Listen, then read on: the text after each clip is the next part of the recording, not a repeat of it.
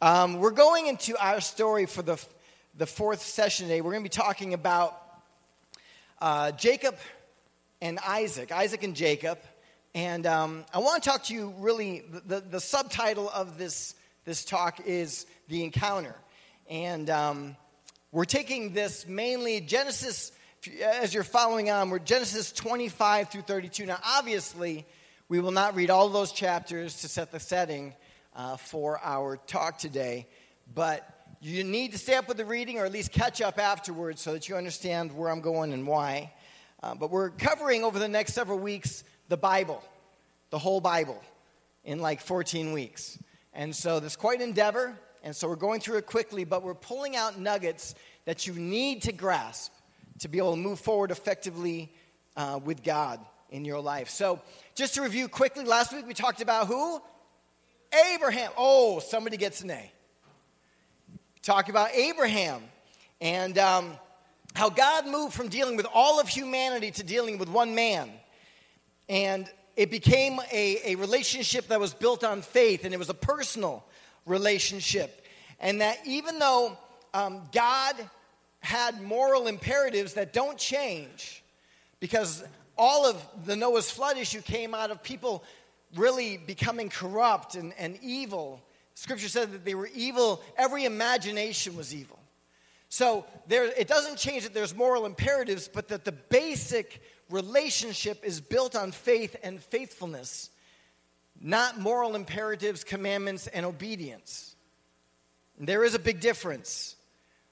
God's people and God's family is the manifestation of God's kingdom in this world. And God moved from dealing with, with all the world that was not showing his kingdom to, to dealing with one man and his family that would show the kingdom to the world. That's part of what we're doing uh, this weekend, this next weekend, with this thing that, that Jackie has worked on, because we are manifesting the kingdom to these people. And, folks, if God will get involved when we manifest kingdom, uh, it's more than just preaching good on Sunday. It's living in kingdom on Monday. And what, what we have going on in this venture is a opportunity for us as a church to manifest kingdom blessing to people so they can know what God's kingdom looks like. Because it looks like us blessing others. God did pick Abraham, and, and when you look at, at this line of people, it's interesting that, that Genesis, um, God says when he's going to take care of Sodom and Gomorrah, he says this about Abraham. He says, he says, Shall I not tell Abraham what I'm about to do, seeing that he would lead his children in righteousness? God literally chose Abraham because he was going to be faithful to him and he was going to raise his children to follow the Lord. And, and that's a huge thing. And yet, when you look at his children, it's a little, it's a little crazy because God is the God, as he tells Moses, of Abraham, Isaac, and Jacob. But anyone, anyone ever hear that before? He's the God of Abraham, Isaac, and Jacob. Well, what's crazy is that we have in Abraham, Isaac, and Jacob a liar, a liar, a liar, and a swindler, and a cheat. There is your spiritual spiritual heritage, just so you understand. Now, it's not that they always lied. If you lie once, you're a liar. They, in different seasons of their lives, were lying. And that's why I say it this way. But, but the reality is this, guys. I want you to catch this. God does not call you because you're so cute, because you're so amazing, because you're flawless and perfect. He doesn't call you because you have no blemishes, there's no, you know, issues in your life. He calls you with all of it. Because we have Abraham, Isaac, and Jacob who are liar, again, just to review liar, liar, liar, swindler, cheat. And yet they are still God's people. They are the patriarchs. They are literally the people that we look to as the foundation the fathers of our faith. The Bible does not provide us, and this is important, This is one of the things, if somebody ever questions you on the Bible, this is one of the great proofs of Scripture that it really is more than just some uh, literary piece that people wrote to kind of glorify God and, and sway people to follow them. The Bible does not provide us with idealized personifications of virtues. He doesn't just he doesn't say, well, here's got to be this perfect human being. There's got to be the, the pinnacle person and create and craft this character out of fiction, because that's what it would have to be, to just personify all of these values and morals and, and perfectness. No, God shows us these guys with all their warts, with all their issues, with all their problems. The Bible reveals people with all their flaws and shortcomings. He gives us a picture of real people living real lives with a real God.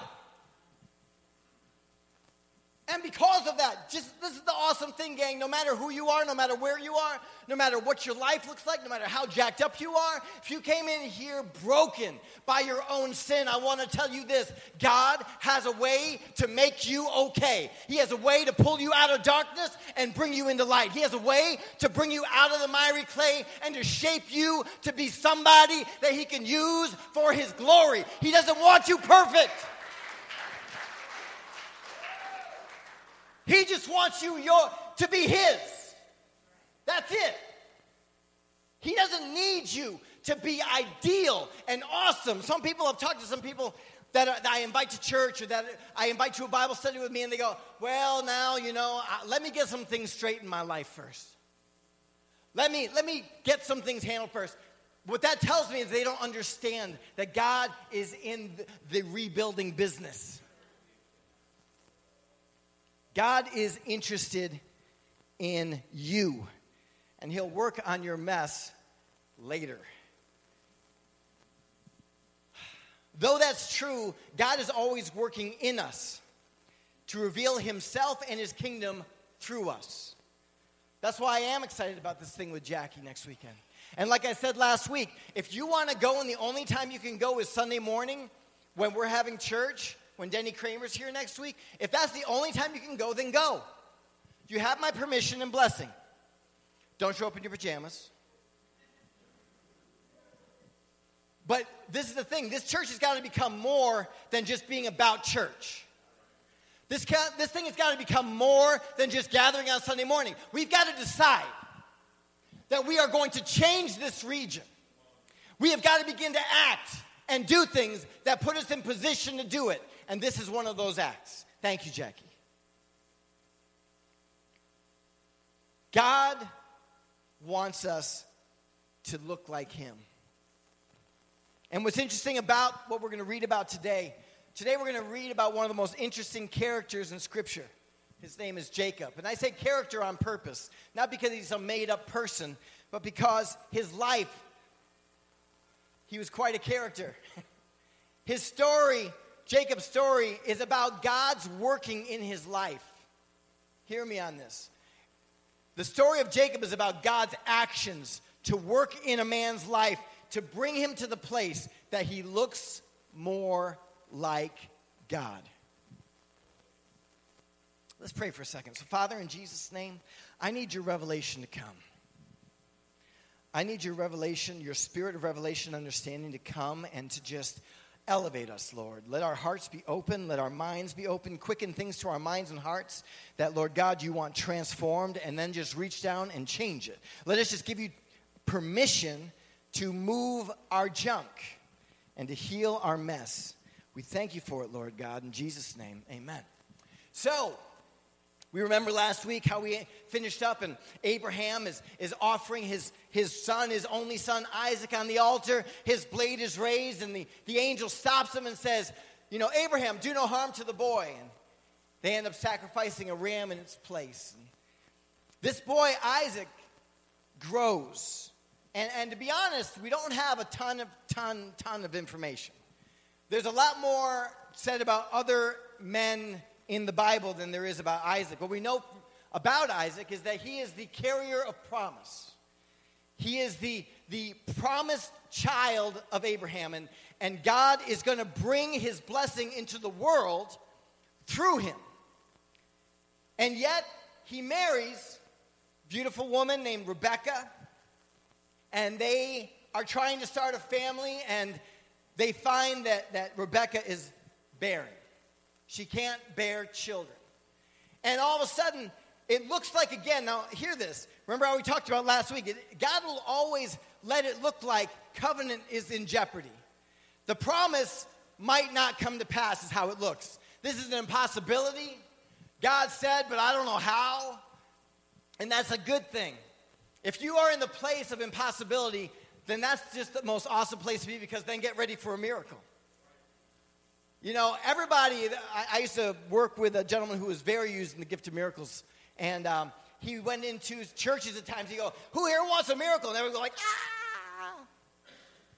And then he'd say, Who here wants to need a miracle?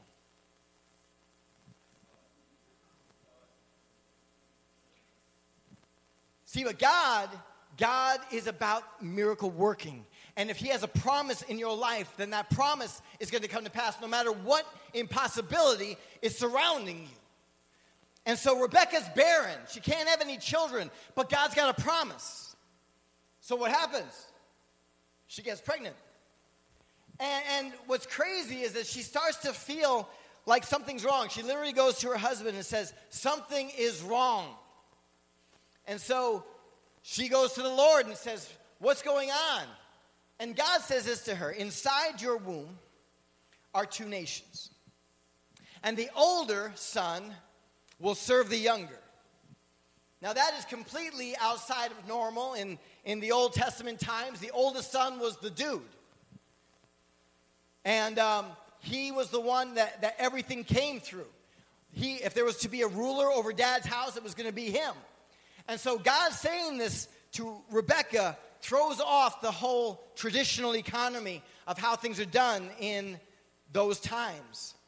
And all of a sudden, as she comes to full term, the first baby that comes out, he's covered in hair, red hair. He was a man child from the beginning. Dude came out shaven.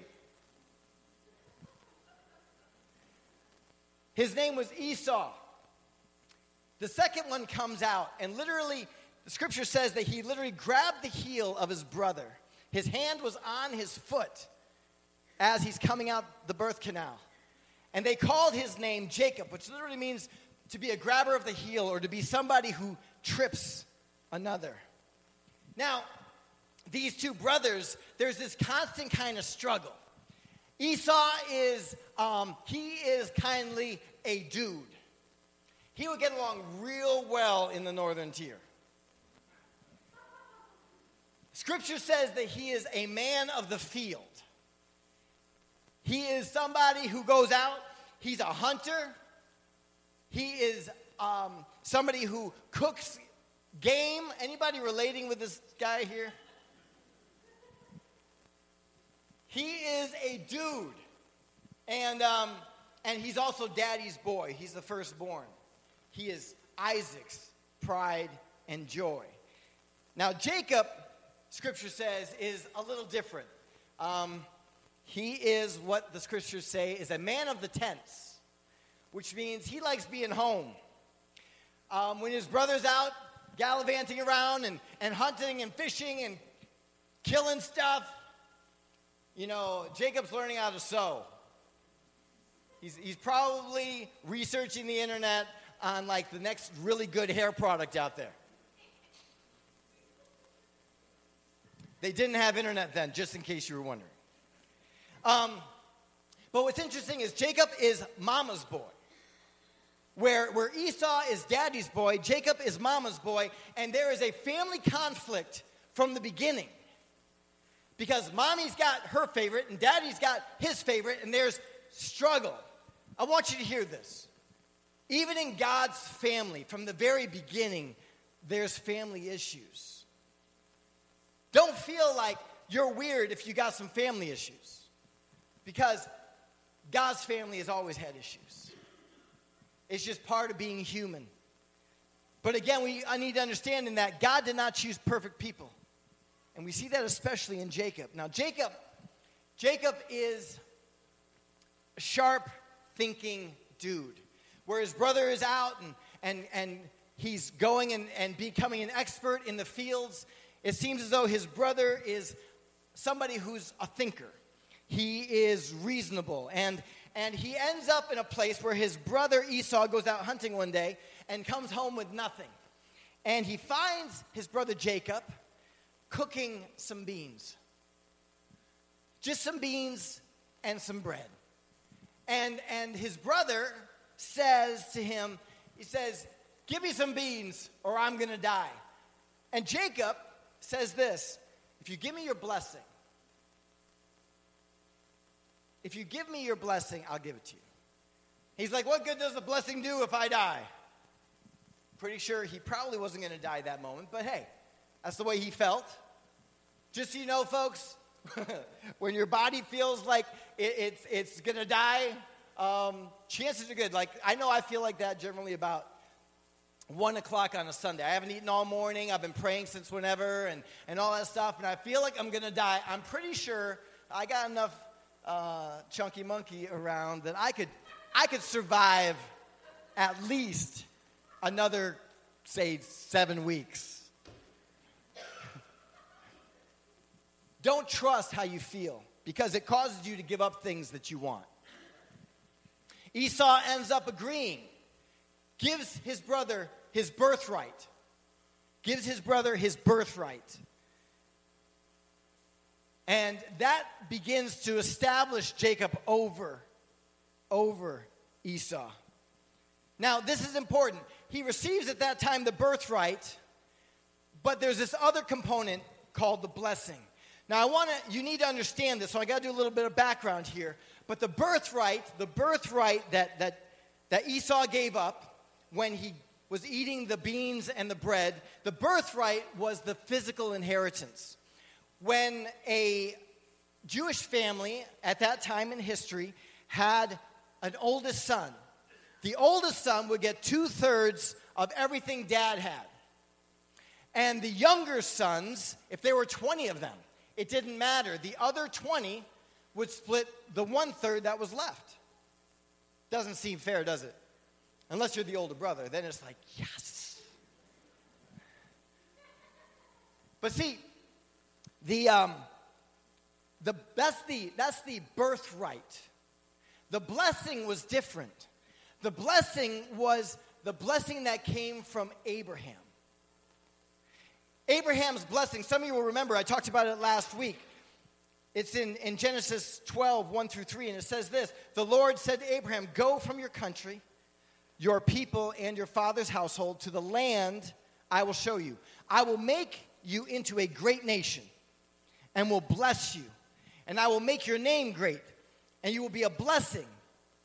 I will bless those who bless you, and whoever curses you, I will curse, and all the people of the earth will be blessed through you. This is the thing. When, when Esau gave the birthright, he gave the two thirds. He still got a third. It was fine. But the blessing, folks, the blessing is what was going to change the world. The blessing is what the Lord said that He would make His name great, that He'd make Him a great nation, that through Him all of the earth would be blessed. That is where, where the real power of God was. And what's amazing, what's amazing is that Jacob actually cheats his brother out of both. For those of you who don't know the story, Isaac is old. Scripture says that his eyes are dim. And, and he calls his son Esau and he says, Go out into the field and go catch yourself a big old deer and make me some of that good venison that I love. And so his son goes out and he's going hunting. And what, is, what does mama do? Mama goes and tells Jacob what's going on. Says, Your dad is about to bless Esau. Go get two goats. And so he goes and gets two goats, and they skin the goats and they cook the goats. And Esau, again, remember, Esau was born with a hairy chest. So they take the skins of the goats and they put it on his arms, on Jacob's arms, and on his chest. And there's a point where, where Jacob goes into his father and says, Dad, I've got your, your savory meat that you love. And so Isaac's not stupid. He's blind. He's just he's not dumb. And he says, he says, Come here, my son. He said, The voice is of Jacob, but the words are of Esau. And so Mama had covered him. Remember now, Mom covered his arms with, with goat's hair and, and, and put it on his chest, and they put on Esau's clothes. So, so Isaac is smart, and he says, Come here, my son, let me kiss you. Kiss me. So he kisses him, and he goes, The smell of my son is the smell of the field. And then he feels his arms, and he says, His arms are hairy. And he begins to bless. Hear this. He begins to bless Jacob with Esau's blessing. The effects in this are huge. Because he blesses him, and listen to the blessing he gets. This is in Genesis uh, 28, verses 28 through 29. It says that he blesses him with the product of the land in harvest and in wine. He, he blesses him that people would serve him. He blesses, blesses him with dominion over his brother Jacob. He blesses him with blessing. And he says, I'll bless, bless those that bless you, curse those that curse you. He gives them that portion of the Abrahamic blessing. And he is definitely, hear this, he is definitely trying to bless his boy. But this is the thing. I want you to know what's missing from the Abrahamic blessing. There's no mention of a great nation. There's no mention of making his name great. There's no mention of blessing the nations through him. And, and, and what's happening is that he's stealing his brother's blessing, and the effects are devastating. Can you imagine the level of betrayal that you would feel if your brother swindled you out of your blessing from your father? Esau is bent. In Genesis uh, 27, 36, he says, Esau says, Isn't he rightly named Jacob? This is the second time he's taken advantage of me. He took my birthright and now he's taken my blessing. And then he asked, Haven't you reserved any blessing for me? It's sad. He destroys, hear this, Jacob, because he wanted effectively was, was not his, he destroyed the relationships in his life. His brother Esau, from this point forward, literally, they have to send Jacob away to go get a wife as an excuse to get him away from his brother who said, Oh, yeah, I'm going to kill him. I'm going to kill him. He is dead. And when he leaves, he, he never sees his mother, Rebecca, ever again. What's amazing, guys, what's amazing, and I want you to hear this you need to get what's yours from the Lord. You need to get what's yours in the Lord and trust that He's working it out because I want you to check this out. Jacob stole Esau's blessing, but he had his own. I want you to hear this. This is Genesis 28 1 through 4. Listen to this very carefully. So Isaac called Jacob and blessed him. And then he commanded him, said, Do not marry any Canaanite woman. Go at once to Paddan Aram, to the house of your mother's father Bethuel. Take a wife for yourself from there, from among the daughters of Laban. May God Almighty bless you and make you fruitful and increase your numbers until you become a community of people. May He give you, hear this, may He give you and your descendants the blessing given to Abraham, so that you may take possession of the land where you now reside as a foreigner, the land that God gave to Abraham. I want you to hear me really, really carefully on this. Jacob went through all the hassle, alienated all of his family. His, his, he's losing everything. He's losing connection with his mom, who is his best friend in the whole world. He's losing connection with his brother, who now wants to kill him. But this is the thing the blessing that he got was not his. The blessing that he wanted was coming to him anyway. Abraham's blessing was coming to him anyway. God, we need to trust God's working. Isaac, certainly, Esau is his favorite. He is daddy's boy, but he is a man of God, and he's hearing from the Lord, and he reserved the part of the blessing that needed to go to Jacob for Jacob.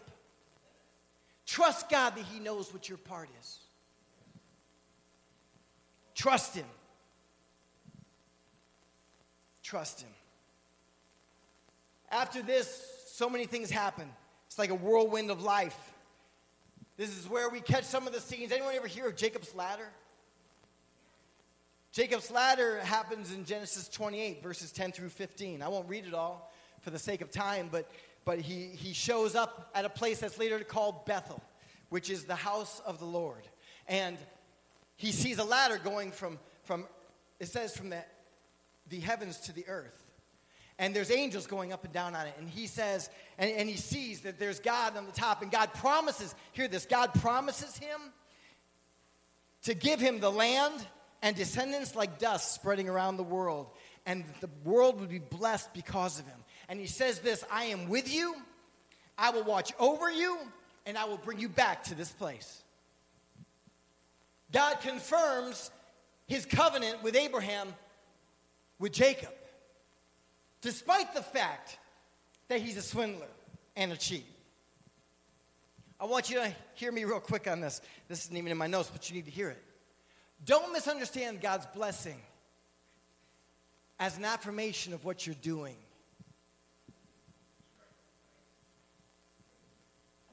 He might be blessing you just because he is going to bring something through you to the world. That doesn't mean he likes how you're acting. God's blessing does not mean he approves. God's blessing means that he's got a purpose for you that's bigger than your, your feeble actions. Is that, you understanding me on that?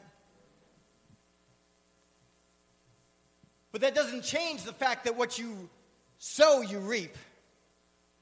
And the harvest that you catch is the one that you planted. He meets Rachel.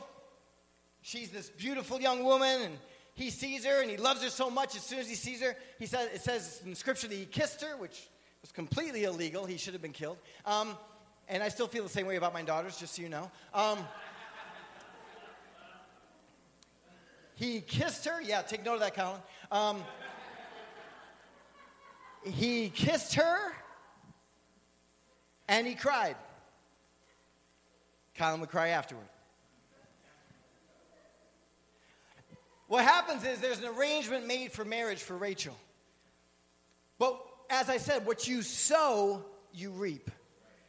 And, and, and Jacob was a cheater and a swindler.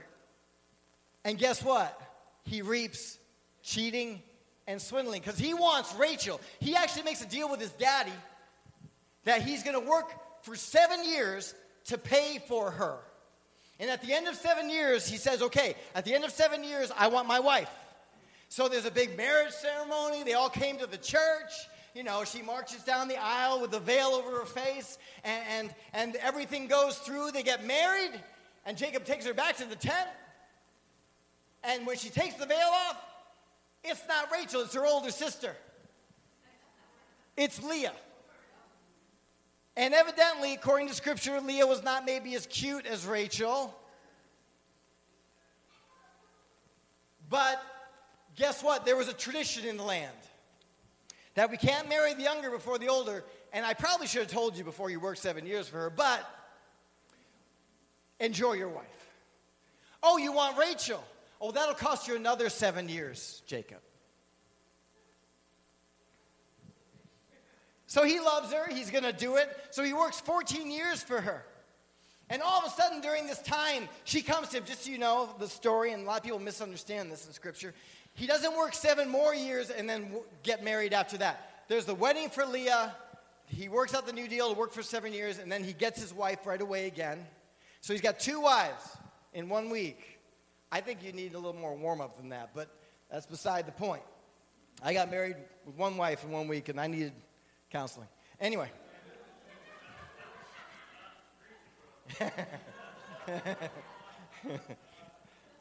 and they, yes. I hope, I hope my brother who said that is not here with another person, another woman, a woman here. That would be complicated. I, I'm, I'm available for prayer afterward. I heard it from coming over here somewhere. Um, this is the thing, though. He's got two wives, and, and they start a family. There's a problem, though.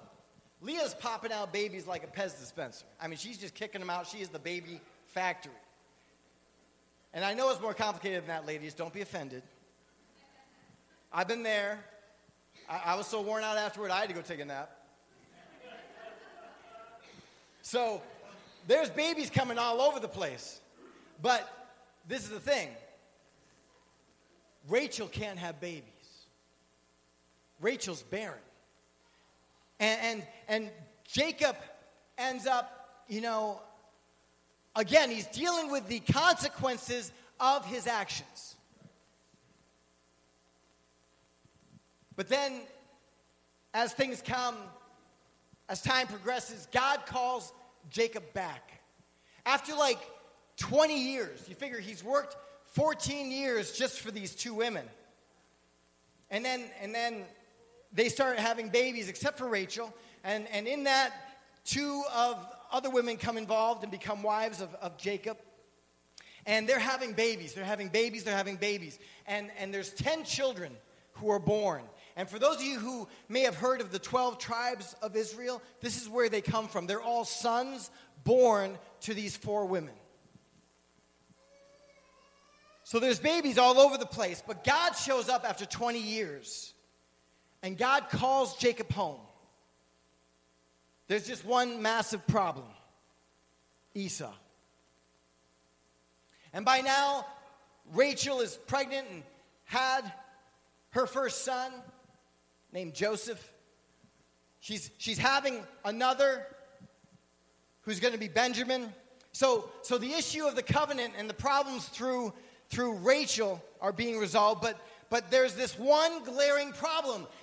Esau is back in the land. And Esau, last I heard about Esau, he said, I'm going to kill that dude. Probably said it about like that. And so he is going to destroy his brother. And so Jacob's going to follow the Lord. They start going, and he's grown incredibly wealthy.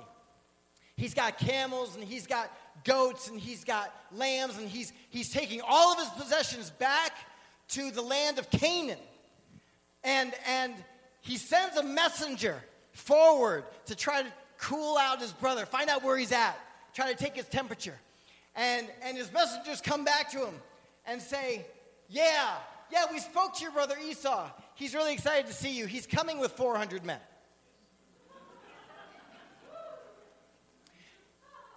Now, just so you know, in case you're wondering, generally you don't take 400 men to go say hi to your brother who's been gone for 20 years.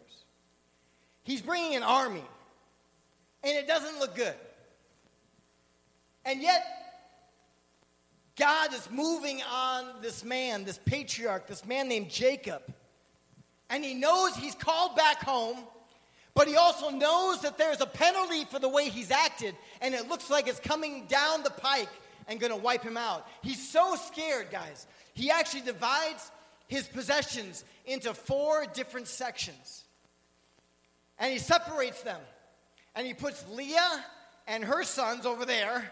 And then he puts the concubines and their sons over there. And then over here, he's got Rachel and her son.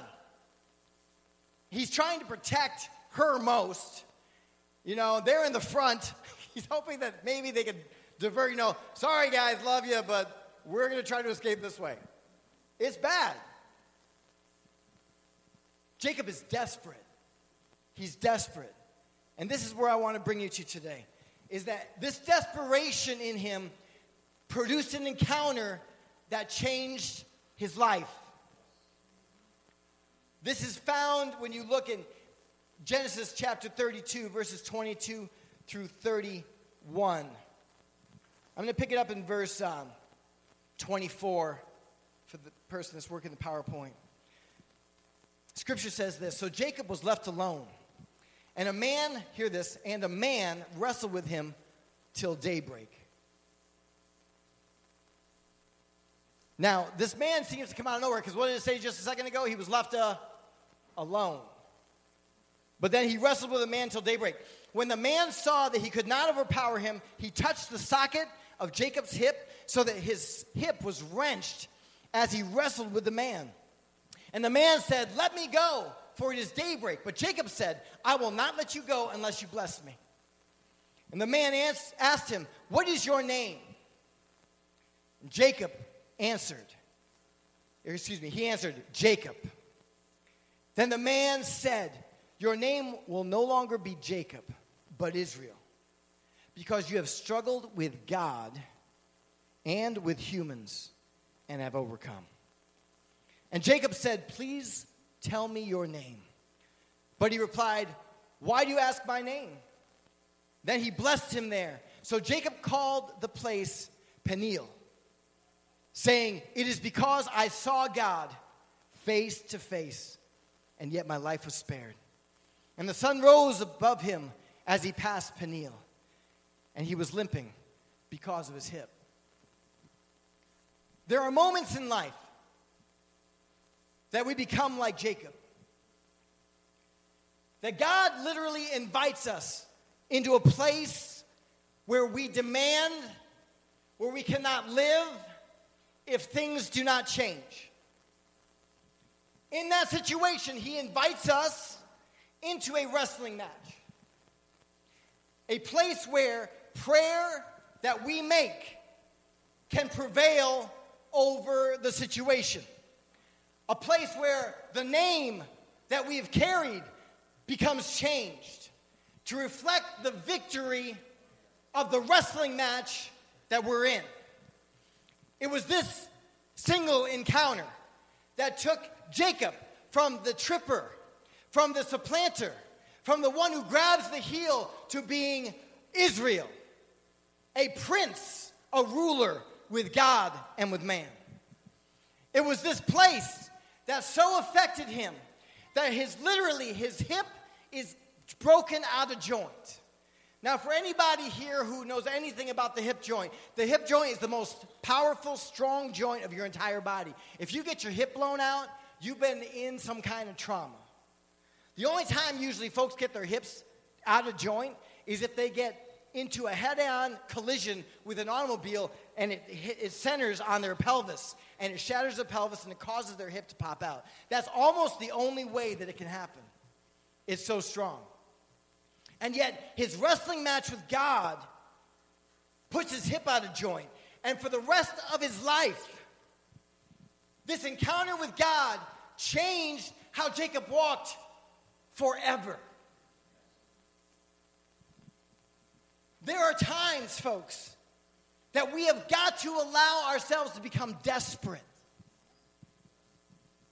We have got to choose to allow for the circumstance and situations that we're facing to really grab hold of us, to drive us to our knees, to bring us to the place where we go to God and where just praying a simple prayer is no longer a sufficient answer.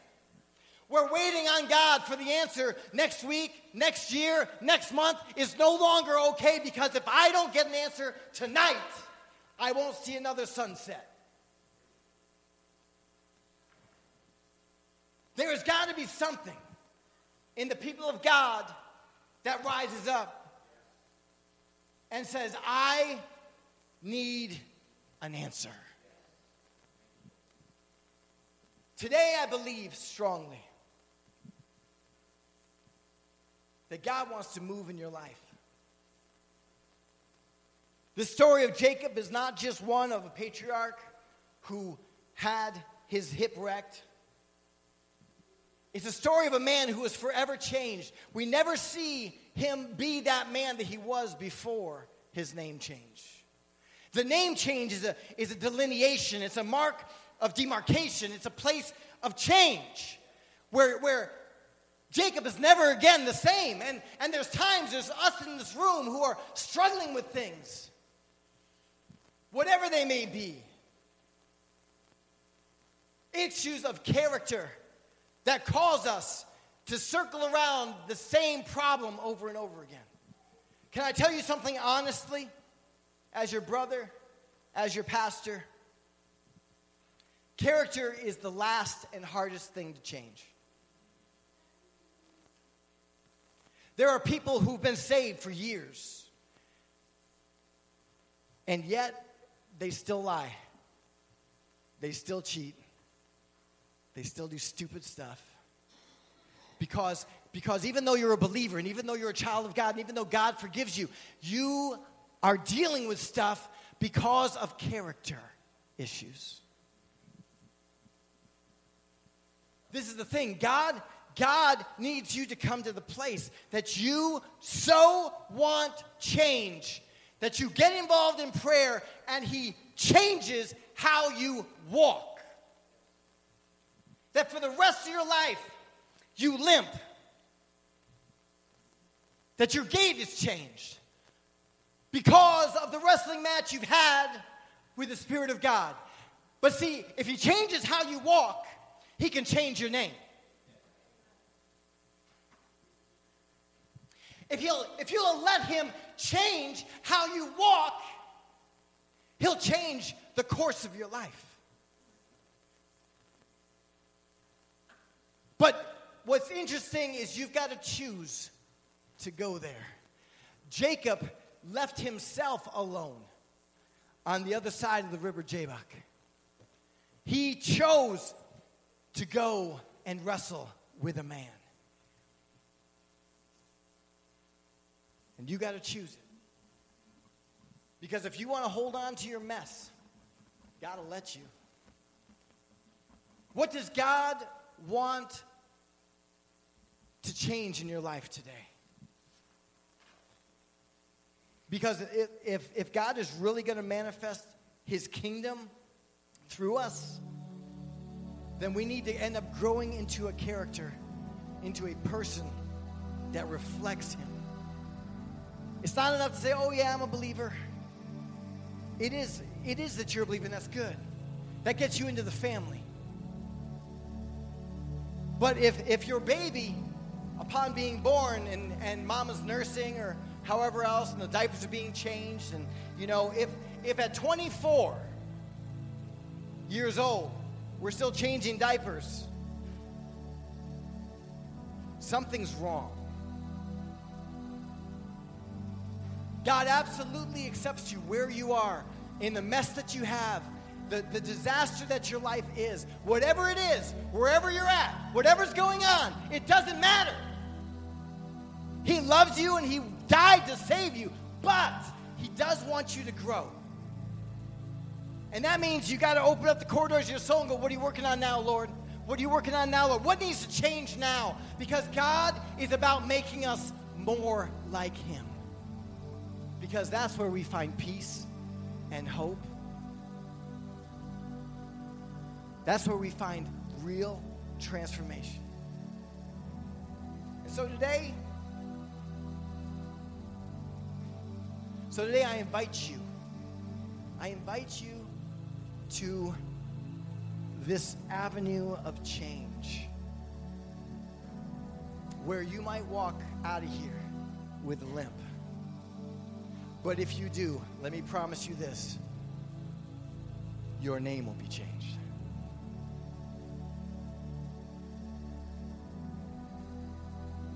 I know that this kind of preaching, there's nobody who wants to come to this altar today. And there's people going, well, if I go up, you know, lose the spiritual pride. Because you know what? If God isn't working on you about something, then you're not praying. God isn't working on you about some area of your life, some area of your character, then you aren't engaged with God the way you should be. I don't care who it is. If it's the eldest saint who is a founding member of this church, or if it's the most brand new Christian, God ought to be working on you, or you're not in the place where you should be with God. And none of y'all like hearing that, but that's the truth, anyhow. So, now that we have that out of the way.